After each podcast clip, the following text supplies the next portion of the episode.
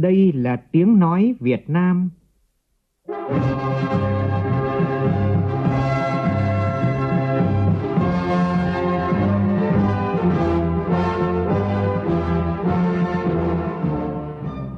là tiếng nói Việt Nam, phát thanh từ Hà Nội, thủ đô nước Cộng hòa xã hội chủ nghĩa Việt Nam.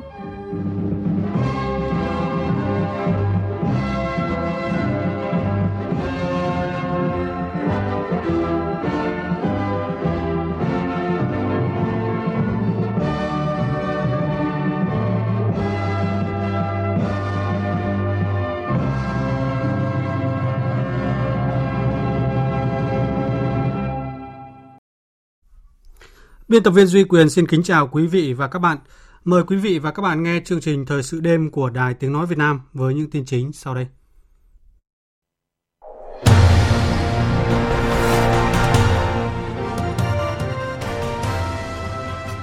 Cử tri 6 xã biên giới của huyện Nam Giang, tỉnh Quảng Nam sẽ đi bầu cử sớm vào ngày mai. Công tác chuẩn bị cho mọi tình huống đã được địa phương lên kế hoạch.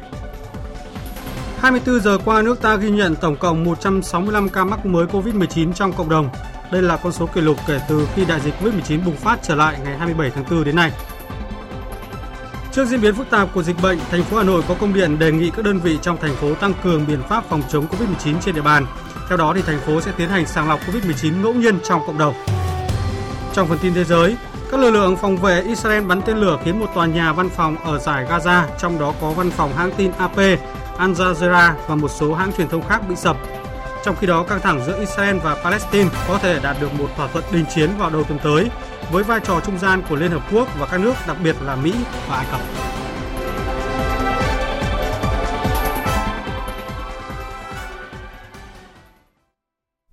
Bây giờ là tin chi tiết. Bầu cử đại biểu Quốc hội và Hội đồng Nhân dân các cấp Ngày hội của toàn dân.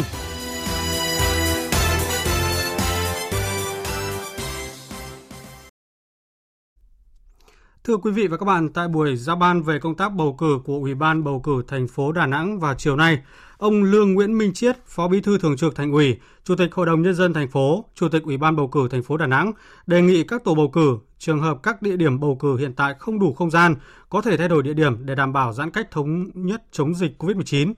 Tin của phóng viên Đình Thiệu tại miền Trung. Tại thành phố Đà Nẵng có 526 điểm bầu cử đại biểu Quốc hội khóa 15 và đại biểu Hội đồng Nhân dân thành phố nhiệm kỳ 2021-2026. Ủy ban bầu cử thành phố Đà Nẵng đã ban hành các văn bản hướng dẫn công tác bầu cử cho các địa phương thực hiện. Trong đó đặc biệt lưu ý các địa phương triển khai công tác bầu cử đảm bảo an toàn trong tình hình dịch COVID-19 diễn biến phức tạp. Tại điểm bỏ phiếu, các tổ bầu cử phân chia thời gian cho cử tri đi bỏ phiếu để đảm bảo giãn cách phương án tổ chức bỏ phiếu, chuẩn bị hòm phiếu phụ tại cơ sở cách ly tập trung, bệnh viện, tại nhà vân vân. Ông Lương Nguyễn Minh Triết, Phó Bí thư Thường trực Thành ủy, Chủ tịch Hội đồng nhân dân thành phố, Chủ tịch Ủy ban bầu cử thành phố Đà Nẵng yêu cầu đối với các địa điểm bầu cử hiện tại không đủ không gian, có thể thay đổi địa điểm để đảm bảo giãn cách chống dịch. Các địa phương nếu có thay đổi địa điểm bầu cử phải khẩn trương thông tin rộng rãi cho cử tri nắm rõ. Đề nghị thành viên các tổ bầu cử thực hiện tốt chế độ thông tin báo cáo các tình huống phát sinh trong ngày bầu cử các địa phương chủ động xây dựng phương án huy động phân công nhiệm vụ cho các lực lượng công an, quân sự, y tế, đoàn thanh niên tham gia phối hợp hỗ trợ các tổ bầu cử trong công tác hướng dẫn, bảo đảm an ninh trật tự, giao thông và y tế tại các điểm bỏ phiếu trong ngày bầu cử. Các cái khu phong tỏa hiện nay rất là dài, rất là đông rồi. Từ đây đến đó là chắc cũng có thể phát sinh thêm nữa. Thì tôi đề nghị hết sức chủ động việc này. Trang thiết bị và dụng cụ y tế phục vụ cho các cái điểm cách ly, nhân viên y tế cho 526 cái điểm bầu cử. Thì hiện nay lực lượng y tế của các trạm y tế xã phường thì không đủ, thì chắc chắn phải tăng cường thêm một tuyến huyện. Bây giờ chúng ta phải gồng gánh cả hai việc trong cái thời điểm đó thì đề nghị là ngành y tế cũng phải có cái phân bổ cho nó phù hợp, phải có cái lực lượng đầy đủ để chúng ta triển khai những cái công việc tại cái điểm bầu cử. Hôm nay, Ủy ban bầu cử tỉnh Vĩnh Phúc tổ chức tập huấn công tác phòng chống dịch COVID-19 phục vụ bầu cử Quốc hội khóa 15 và đại biểu Hội đồng Nhân dân các cấp nhiệm kỳ 2021-2026. Tỉnh Vĩnh Phúc yêu cầu các địa phương tiếp tục chủ động phòng chống dịch bệnh theo chỉ đạo của Ban Thường vụ tỉnh ủy, Ban chỉ đạo phòng chống dịch và chỉ đạo của địa phương, triển khai tập huấn cho các tổ bầu cử về nhiệm vụ bầu cử, công tác phòng chống dịch bệnh phục vụ bầu cử để từng thành viên tổ bầu cử nắm rõ pháp luật về bầu cử, thành thạo công việc, giữ vững nguyên tắc trong việc bỏ phiếu, kiểm phiếu và đảm bảo đúng quy định về phòng chống dịch COVID-19. Thưa quý vị và các bạn, ngành y tế huyện Nam Giang, tỉnh Quảng Nam đã tiến hành phun khử khuẩn tại các điểm bầu cử ở 6 xã biên giới huyện Nam Giang. Ngày mai thì cử tri ở 6 xã biên giới gồm La Dê, La E, Đắc Tôi, Chơ Chun, Đắc Prinh, Đắc Pre, huyện Nam Giang, tỉnh Quảng Nam sẽ đi bầu cử sớm. Tin của cộng tác viên Thanh Thắng tại miền Trung. Chiều nay, Trung tâm Y tế huyện Nam Giang đã hoàn thành việc phun thuốc khử khuẩn tại các khu vực bầu cử, đồng thời thành lập tổ y tế lưu động đóng tại xã La Dê, sẵn sàng xử lý các tình huống phát sinh liên quan đến công tác bầu cử. Ông Trôm Thân Vòm, Giám đốc Trung tâm Y tế huyện Nam Giang, tỉnh Quảng Nam cho biết. Trung tâm y tế đã chỉ đạo và cử các tổ phun thanh khử trùng tại các điểm bầu cử gồm 6 xã biên giới và kết thúc vào chiều hôm nay là các điểm còn lại để kiểm tra à, các khâu cuối cùng để chuẩn bị bố trí nhân lực y tế phục vụ và quy trình để hướng dẫn cho cử tri đi bầu cử là đúng theo hướng dẫn của Bộ Y tế trong mùa phòng chống Covid. Hôm nay, ông Lê Văn Dũng, Phó Bí thư Thường trực tỉnh ủy Quảng Nam dẫn đầu đoàn công tác của tỉnh đã đến kiểm tra công tác chuẩn bị bầu cử tại 6 xã biên giới của huyện Nam Giang. Ông Lê Văn Dũng biểu dương các địa phương, đơn vị đã thực hiện tốt công tác chuẩn bị bầu cử lần này. Những cái ờ, xã mà tôi đã đi kiểm tra thì tôi thấy rằng bà con đã nhận thức rất là tốt về quyền và nghĩa vụ của mình trong cái cuộc bầu cử đại biểu Quốc hội và Hội đồng dân các cấp sắp đến. Và ngày mai Nam Giang là một địa phương được ờ, tổ chức bầu cử sớm hơn cả nước một tuần. Tôi thấy rằng là khí thế và tinh thần chuẩn bị của ngày hội á, ở trên cái vùng biên giới này rất là chu đáo. Khí thế của bà con nhân dân hưởng ứng rất là sâu sắc với cái ngày bầu cử này. Vì vậy cho nên tôi tin chắc là ngày mai là cử tri các cái xã biên giới này sẽ đi bầu cử trăm phần trăm. Sáng mai tại các điểm đảo thuộc huyện đảo Trường Sa, tỉnh Khánh Hòa, các cấp chính quyền, lực lượng quân đội và người dân cũng chính thức thực hiện bầu cử Quốc hội và Hội đồng Nhân dân các cấp nhiệm kỳ 2016-2021.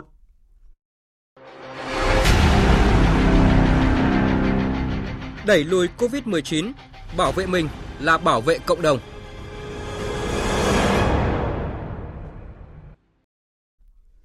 Bản tin Bộ Y tế tối nay cho biết nước ta có thêm 129 ca mắc ghi nhận trong nước, gồm 85 ca tại Bắc Giang, 13 ca tại Bệnh viện ca cơ sở Tân Triều, 16 ca tại Bắc Ninh, 8 ca tại Đà Nẵng, 4 ca tại Vĩnh Phúc, 2 ca ở Lạng Sơn và 1 ca ở Nam Định. Như vậy, tính chung cả ngày hôm nay, nước ta ghi nhận 165 ca mắc mới COVID-19 trong cộng đồng. Đây là số ca mắc mới được ghi nhận trong ngày cao nhất kể từ khi dịch bệnh bùng phát lần thứ tư ở nước ta.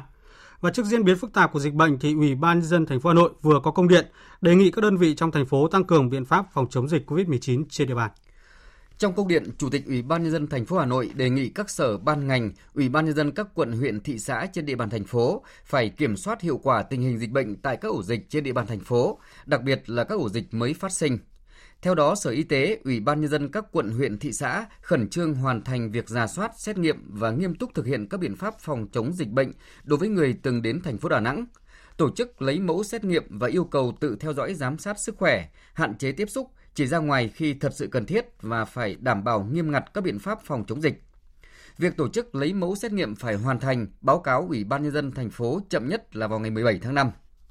Căn cứ diễn biến tình hình dịch bệnh biến động hàng ngày, Sở Y tế đánh giá mức độ nguy cơ lây nhiễm từ các ổ dịch trên địa bàn các tỉnh lân cận và trong thành phố, chủ động đề xuất xét nghiệm sàng lọc ngẫu nhiên trong cộng đồng để đánh giá tình hình, tham mưu báo cáo Ủy ban nhân dân thành phố kịp thời chỉ đạo điều chỉnh các biện pháp phòng chống dịch phù hợp. Ban quản lý các khu công nghiệp và chế xuất thành phố, Sở Công Thương, Ủy ban nhân dân các quận, huyện, thị xã hoàn thành việc lập danh sách với các nhóm đối tượng có nguy cơ cao theo chỉ đạo của Chủ tịch Ủy ban nhân dân thành phố hoàn thiện việc lập danh sách gửi Sở Y tế, Ủy ban nhân dân các quận, huyện, thị xã để quản lý trước ngày 17 tháng 5. Cũng trong công điện khẩn, Chủ tịch Ủy ban nhân dân thành phố Hà Nội yêu cầu các địa bàn trên thành phố tăng cường hoạt động các cấp, các ngành, chính quyền các địa phương chuẩn bị tuyệt đối an toàn cho ngày bầu cử đại biểu Quốc hội khóa 15 và đại biểu Hội đồng nhân dân các cấp nhiệm kỳ 2021-2026. Cùng ngày, Liên đoàn Lao động thành phố Hà Nội đề nghị các liên đoàn lao động quận huyện thị xã, công đoàn ngành, công đoàn cấp trên trực tiếp cơ sở phối hợp với chính quyền đồng cấp hướng dẫn các doanh nghiệp thành lập bộ phận phòng chống dịch COVID-19 tại các doanh nghiệp, gọi tắt là tổ an toàn COVID-19. Trong khi đó, thì Ủy ban nhân dân tỉnh Bắc Ninh vừa có quyết định thành lập hai chốt liên ngành cấp tỉnh nhằm ngăn chặn kiểm soát tình hình dịch COVID-19 trên địa bàn từ 0 giờ ngày mai, ngày 16 tháng 5. Tỉnh Bắc Ninh thành lập hai chốt kiểm soát dịch COVID-19 tại đầu cầu Như Nguột, Ờ, trên đường cao tốc Hà Nội Bắc Giang và điểm chốt trên cầu Yên Dũng nối với quốc lộ 18 tại địa phận huyện Quế Võ, tỉnh Bắc Ninh. Tại các điểm chốt, lực lượng chức năng thực hiện kiểm soát 100% người đi từ vùng dịch vào tỉnh Bắc Ninh, thực hiện đo thân nhiệt, khai báo y tế, lịch sử đi lại, khuyến khích sử dụng các hình thức khai báo điện tử, Đối với các trường hợp đi từ vùng dịch theo thông báo của ngành y tế, chốt kiểm soát kiên quyết không cho vào địa bàn tỉnh. Nếu vào cần phải uh, nếu cần phải vào thì sẽ phải thực hiện cách ly theo quy định. Bên cạnh đó, các chốt sẽ kiểm soát hoạt động vận chuyển hành khách bằng xe khách, xe taxi. Đối với những trường hợp đặc biệt vì lý do công vụ và các trường hợp cung cấp lương thực thực phẩm, nhu yếu phẩm cần thiết, xe chuyên chở nguyên vật liệu sản xuất, tiêu thụ sản phẩm hàng hóa, đưa đón công nhân, chuyên gia của các doanh nghiệp trên địa bàn tỉnh Bắc Ninh được ra vào địa bàn tỉnh nhưng cần bảo đảm các quy định cần thiết. Trước diễn biến phức tạp của dịch COVID-19 trên địa bàn huyện Việt Yên, Chủ tịch Ủy ban dân tỉnh Bắc Giang vừa ban hành quyết định thực hiện giãn cách xã hội toàn bộ huyện Việt Yên theo chỉ thị số 16 của Thủ tướng để ngăn chặn và kiểm soát tình hình dịch bệnh. Thời gian giãn cách từ 18 giờ chiều nay cho đến khi có thông báo mới. Trước đó thì Ủy ban nhân dân tỉnh Bắc Ninh ban hành quyết định về việc giãn cách xã hội đối với toàn bộ huyện Yên Phong từ 14 giờ chiều nay theo chỉ thị số 15 của Thủ tướng Chính phủ để ngăn chặn và kiểm soát có hiệu quả dịch bệnh. Cùng ngày thì Ủy ban dân thành phố Hải Phòng quyết định hoạt động trở lại các tổ kiểm soát dịch bệnh COVID-19 tại các thôn, tổ dân phố trên địa bàn thành phố từ hôm nay đến ngày 24 tháng 5. Các tổ kiểm soát này có nhiệm vụ tập trung kiểm tra, ra soát người từ vùng dịch về địa bàn, kiểm soát người cách ly tại nhà, truy vết các trường hợp có liên quan đến vùng dịch và báo cáo cấp có thẩm quyền theo quy định. Thưa quý vị, trước thông tin cho cho rằng tỉnh Thừa Thiên Huế cấm người đến và về từ Đà Nẵng, chiều nay Ủy ban dân tỉnh Thừa Thiên Huế ra thông báo khẳng định địa phương này vẫn tiếp tục thực hiện thông báo số 58 của Ban chỉ đạo phòng chống dịch COVID-19 tỉnh Thừa Thiên Huế ngày 10 tháng 5 về các biện pháp giám sát công dân từ vùng dịch đến tỉnh Thừa Thiên Huế trong đó thì không cấm người đến hoặc là về từ Đà Nẵng. Theo đó, tất cả mọi công dân đến Thừa Thiên Huế, bao gồm cả người Huế về địa phương, bắt buộc phải khai báo y tế theo quy định, thực hiện cách ly tập trung 21 ngày và lấy mẫu xét nghiệm PCR đối với tất cả công dân đến tỉnh Thừa Thiên Huế đã đi qua hoặc đến từ các xã, phường, thị trấn của các tỉnh, thành phố trực thuộc Trung ương đã được Bộ Y tế công bố, cập nhật có điểm dịch từ ngày 11 tháng 5 thực hiện cách ly tập trung 21 ngày và lấy mẫu xét nghiệm real-time PCR đối với tất cả công dân đến tỉnh Thừa Thiên Huế đã đi qua hoặc đến từ các quận, huyện của thành phố Đà Nẵng đã được Bộ Y tế công bố cập nhật có điểm dịch từ ngày 11 tháng 5.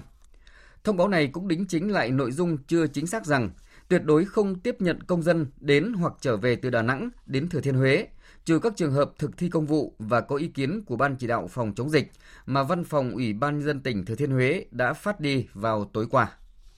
Sở Giao thông Vận tải tỉnh Gia Lai Châu có văn bản yêu cầu các doanh nghiệp kinh doanh vận tải hành khách, đơn vị quản lý khai thác bến xe thực hiện ngay việc tạm dừng hoạt động vận chuyển hành khách đi từ Lai Châu đến các tỉnh Bắc Giang, Sơn La, Điện Biên và ngược lại. Thời gian thực hiện bắt đầu từ 12 giờ trưa nay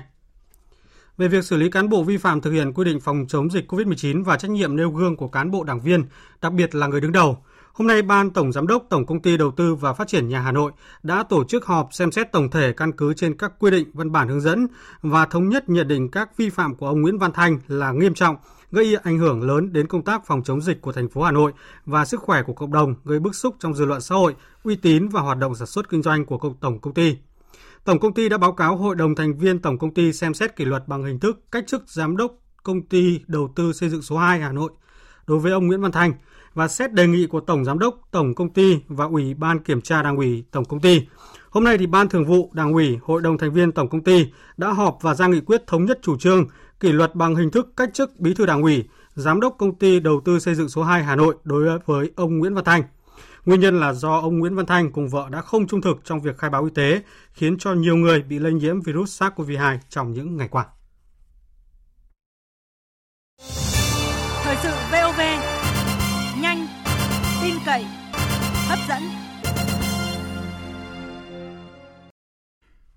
Chương trình Thời sự đêm tiếp tục với các tin quan trọng khác. Thưa quý vị và các bạn, nhân kỷ niệm 100 năm ngày sinh của đồng chí Nguyễn Cơ Thạch, nguyên Ủy viên Bộ Chính trị, nguyên Phó Chủ tịch Hội đồng Bộ trưởng, nguyên Bộ trưởng Bộ Ngoại giao. Hôm nay, Ủy viên Trung ương Đảng, Bộ trưởng Bộ Ngoại giao Bùi Thanh Sơn có bài viết với tựa đề Tiếp tục phát huy tư duy đối ngoại của nhà ngoại giao tài ba Nguyễn Cơ Thạch. Đài Tiếng Nói Việt Nam xin lược trích bài viết. Trên 60 năm hoạt động cách mạng sôi nổi, trong đó gần 40 năm trong lĩnh vực đối ngoại, thấm đẫm chủ nghĩa yêu nước và truyền thống ngoại giao hòa hiếu của dân tộc, nắm vững đường lối đối ngoại của Đảng và tư tưởng ngoại giao Hồ Chí Minh – bằng tư duy thông minh sắc sảo với bản lĩnh dạn, dạn dày và kinh nghiệm thực tiễn phong phú. Đồng chí Nguyễn Cơ Thạch đã để lại cho nền ngoại giao Việt Nam hiện đại một phong cách tư duy đối ngoại mang đậm tính đổi mới, sáng tạo vì lợi ích quốc gia dân tộc. Là tư lệnh ngành ngoại giao trong suốt thập, thập niên 1980, đồng chí Nguyễn Cơ Thạch đã có những đóng góp mang tính đột phá trong xây dựng ngành ngoại giao. Xác định đây là yếu tố quyết định đối với thực hiện nhiệm vụ đối ngoại, đồng chí đặc biệt coi trọng xây dựng đổi mới tổ chức bộ máy, đào tạo bồi dưỡng cán bộ đối ngoại. Trong đó, nhiều đổi mới cách đây hơn 30 năm đã đặt nền móng cho công tác xây dựng ngành ngoại giao hiện nay, góp phần quan trọng vào thực hiện thắng lợi các nhiệm vụ chính trị của ngành ngoại giao. Di sản tư duy đối ngoại đồng chí Nguyễn Cơ Thạch để lại đến nay vẫn còn nguyên giá trị.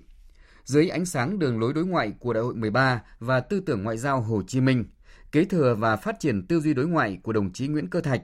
ngành ngoại giao nỗ lực phát huy tốt vai trò tiên phong trong tạo lập và giữ vững môi trường hòa bình ổn định, huy động các nguồn lực bên ngoài và nâng cao vị thế đất nước để đóng góp xứng đáng vào sự nghiệp xây dựng và bảo vệ Tổ quốc.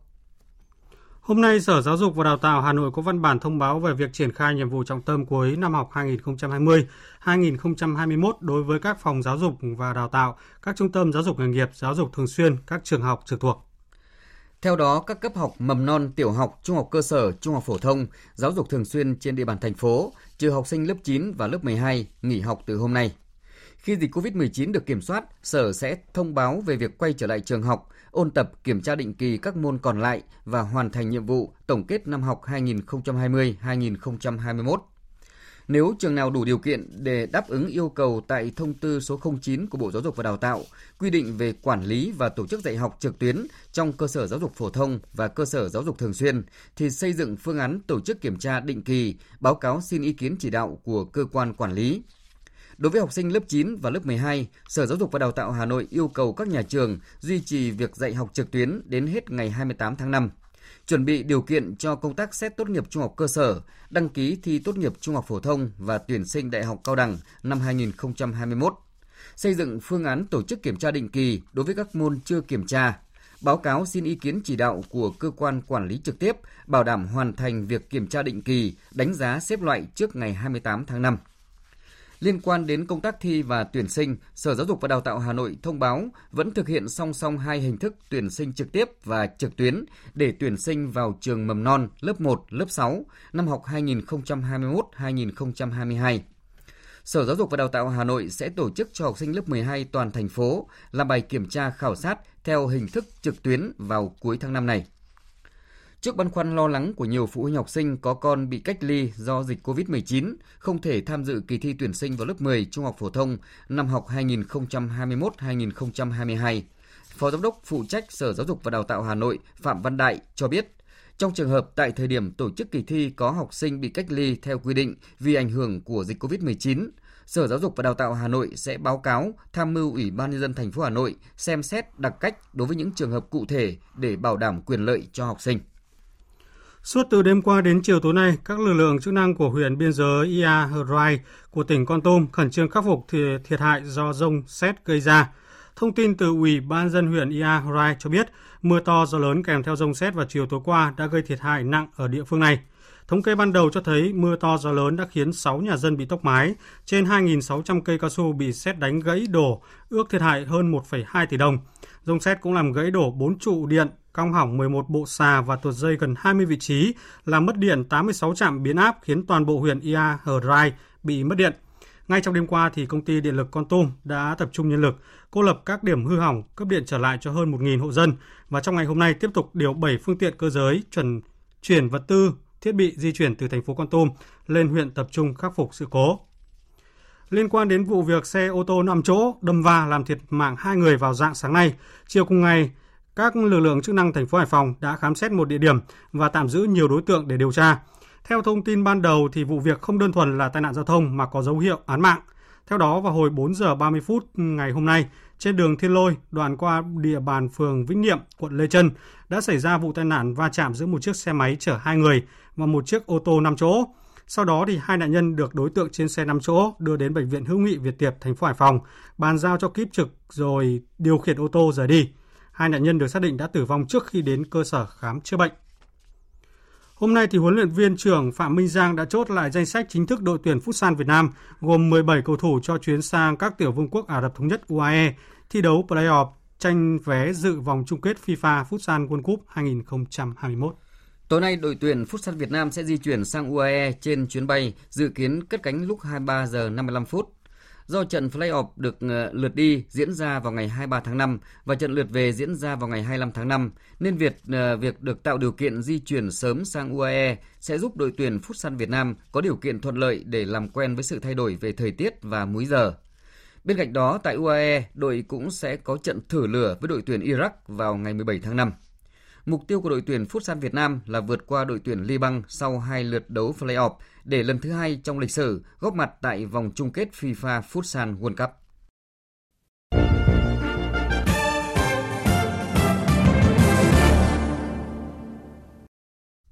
Xin chuyển sang phần tin thế giới. Bộ Ngoại giao Myanmar hôm nay thông báo sẽ hội đàm với các quan chức của Hiệp hội Quốc gia Đông Nam Á ASEAN trong tuần tới. Theo Thiếu tướng Domin Tun, người phát ngôn Hội đồng Hành chính Myanmar, mặc dù chưa có thông báo cụ thể về chuyến thăm của Chủ tịch ASEAN tới Myanmar, song Bộ Ngoại giao Myanmar sẽ thảo luận với các quan chức ASEAN về tình hình nước này cùng các giải pháp vào tuần tới. Về tình hình các cuộc xung đột tại Myanmar, ông Domin Tun cho biết, kể từ đầu tháng 2 tới nay, hơn 60 người dân đã thiệt mạng trong các cuộc tấn công toàn quốc. Trong đó, 57 vụ nổ bom đã diễn ra trong tháng 4 và tháng 5, chủ yếu nhằm vào các cơ sở giáo dục và văn phòng giáo dục địa phương. Tiếp tục thông tin về cuộc xung đột giữa Israel và Palestine, truyền thông Trung Đông chiều nay cho biết các lực lượng phòng vệ Israel vừa bắn tên lửa khiến một tòa nhà văn phòng ở giải Gaza, trong đó có văn phòng của hãng tin AP, Al Jazeera và một số hãng truyền thông khác bị sập. Cư dân địa phương cho hay những người trong tòa nhà đã được phía Israel cảnh báo trước và họ đã sơ tán trước khi xảy ra vụ tấn công. Trả lời phỏng vấn hãng tin Al Jazeera, ông Fadi Bahoum, phát ngôn viên Hamas, nói rằng nhóm vũ trang này sẽ cân nhắc hòa hoãn giao tranh với một số điều kiện cụ thể. Trước đó, một quả rocket do các tay súng Hamas phóng đã lọt qua hệ thống phòng thủ vòm sắt của Israel, rơi trúng một bể trữ dầu tại cảng Ashdod và gây ra vụ nổ lớn vào đêm qua. Đây là lần thứ hai bể dự trữ dầu tại cảng Ashdod và nhà máy lọc dầu lân cận bị rocket đánh trúng kể từ khi giao tranh quyết liệt giữa Israel và lực lượng vũ trang Hamas của người Palestine bùng phát từ hôm 10 tháng 5. Trong diễn biến liên quan, thì Ngoại trưởng Iran Mohammad Javad Zarif đã hủy chuyến công du tới Áo nhằm thể hiện sự phản đối với hành động treo quốc kỳ Israel của chính quyền Thủ tướng Áo Sebastian Kurz để thể hiện tình đoàn kết với nhà nước Do Thái. Theo thông báo của Bộ Ngoại giao Áo, mặc dù lấy làm tiếc về sự kiện này, song Áo không thể làm ngơ trước việc Hamas bắn hơn 2.000 quả rocket nhằm vào mục tiêu dân sự ở Israel. Thưa quý vị, trong bối cảnh đụng độ vũ trang giữa Israel và các nhóm vũ trang Palestine tại giải Gaza đã bước sang ngày thứ 6 liên tiếp khiến con số thương vong không ngừng tăng, trong đó có nhiều nạn nhân là phụ nữ và trẻ em. Cộng đồng quốc tế đang tăng tốc các nỗ lực hòa giải để sớm đạt được một lệnh ngừng bắn. Phóng viên Tuấn Nguyễn từ Trung Đông đưa tin. Theo cơ quan y tế Palestine, tính đến sáng ngày thứ Bảy, số người thiệt mạng trong những cuộc tấn công của Israel vào giải Gaza đã tăng lên 140 người, trong đó có 39 trẻ em và 22 phụ nữ và hơn 1.000 người khác bị thương. Riêng vụ không kích sáng nay của Israel nhằm vào một tòa nhà 3 tầng ở khu trại tị nạn Shati, phía tây giải Gaza đã khiến 10 thành viên trong cùng một gia đình Palestine thiệt mạng, bao gồm 8 trẻ em và 2 phụ nữ. Trong bối cảnh đụng độ leo thang khiến con số thương vong không ngừng tăng, cộng đồng quốc tế đang nỗ lực tiến hành các động thái ngoại giao nhằm sớm đạt được lệnh ngừng bắn. Hội đồng Bảo an Liên Hợp Quốc sẽ nhóm họp vào ngày mai để thảo luận về các diễn biến trong khu vực. Trước đó, Tổng thư ký Liên Hợp Quốc Anthony Guterres đã kêu gọi chấm dứt ngay lập tức leo thang và các hành động thù địch ở Gaza. Trong khi đó, Phó trợ lý Ngoại trưởng Mỹ phụ trách các vấn đề Israel và Palestine Hadi Am đã tới khu vực vào hôm qua để thảo luận về cách giảm căng thẳng. Chính quyền Mỹ tuyên bố đang tập trung sử dụng các mối quan hệ trong khu vực để giải quyết cuộc khủng hoảng bằng biện pháp ngoại giao. Ai Cập với vai trò ảnh hưởng lớn đối với nhóm Hamas đang tham gia tích cực các nỗ lực quốc tế nhằm đạt được một lệnh ngừng bắn. Trong bối cảnh lo ngại xung đột ngày càng gia tăng, nước này đã quyết định mở cửa khẩu trên bộ Rafah để cho phép các xe cứu thương từ Ai Cập vào giải Gaza để vận chuyển những người bị thương đến các bệnh viện điều trị. Trong khi đó, giới truyền thông khu vực đưa tin các bên xung đột tại Gaza có thể đạt được một thỏa thuận đình chiến vào đầu tuần tới với vai trò trung gian của Liên Hợp Quốc và các nước, đặc biệt là Mỹ và Ai Cập. Trong đó Mỹ sẽ liên lạc với Israel, còn Ai Cập sẽ hối thúc các phe phái Palestine. Một số nguồn tin an ninh cấp cao của Israel cũng cho biết chiến dịch tấn công vào giải Gaza chuẩn bị kết thúc sau khi quân đội nước này đã gây thiệt hại lớn cho hệ thống sản xuất tên lửa của Hamas và các nhóm jihad. Một loạt các bang dọc bờ biển phía tây của Ấn Độ đang chuẩn bị cơn bão lớn mang tên Tokte, dự kiến đổ bộ trong hai ngày tới – cơn bão đổ bộ trong bối cảnh Ấn Độ đang phải căng mình đối phó với đại dịch COVID-19. Phóng viên thường trú Đài Tiếng Nói Việt Nam tại Ấn Độ thông tin. Bão dự kiến sẽ đổ bộ trong hai ngày tới và một loạt các bang ven biển phía Tây và Nam của Ấn Độ, gồm Gujarat, Maharashtra, Kerala, Tamil Nadu và Karnataka. Dự kiến trong chiều tối ngày 15 tháng 5, Thủ tướng Ấn Độ Narendra Modi sẽ có cuộc họp với các bộ và địa phương chịu ảnh hưởng bởi cơn bão để đánh giá tình hình chuẩn bị ứng phó. Trong chiều 15 tháng 5, hai bang miền Nam Ấn Độ là Kerala và Tamil Nadu đã công bố cảnh báo màu cam về nguy cơ lũ lụt. Các chuyên gia khí tượng cho biết, cảnh báo này có nghĩa lũ do mưa bão có thể lên tới mức nguy hiểm và là mức lũ cao nhất. Dù bão Tokte chưa đổ bộ nhưng trong sáng nay, mực nước ở một số con sông tại hai bang này tiếp tục lên cao. Trong khi đó, tốc độ gió cũng đã tăng lên tại các khu vực ven biển. Một ngư dân tại quận Alappuzha, bang Kerala cho biết. Gió thổi mạnh từ phía biển và theo hướng Tây. Gió làm gãy đổ nhiều cây cối và nhà cửa. Chính quyền Ấn Độ đang lên phương án di rời các bệnh nhân COVID-19 tới các địa điểm an toàn hơn trong trường hợp bão đổ bộ với cường độ tàn phá lớn. Ngoài ra, các điểm tiêm chủng vaccine COVID-19 cũng sẽ phải đóng cửa trong hai ngày tới để đảm bảo an toàn cho người dân. Bão Tokte là cơn bão đầu tiên trong mùa bão năm nay ở bờ biển phía Tây Ấn Độ. Trong chiều 15 tháng 5, cơ quan khí tượng nước này cho biết trong vòng 12 giờ sắp tới, bão Tokte sẽ tăng cấp lên mức cực kỳ nghiêm trọng, di chuyển theo hướng Tây Bắc và đổ bộ vào khu vực bờ biển bang Gujarat sáng 18 tháng 5. Dự báo thời tiết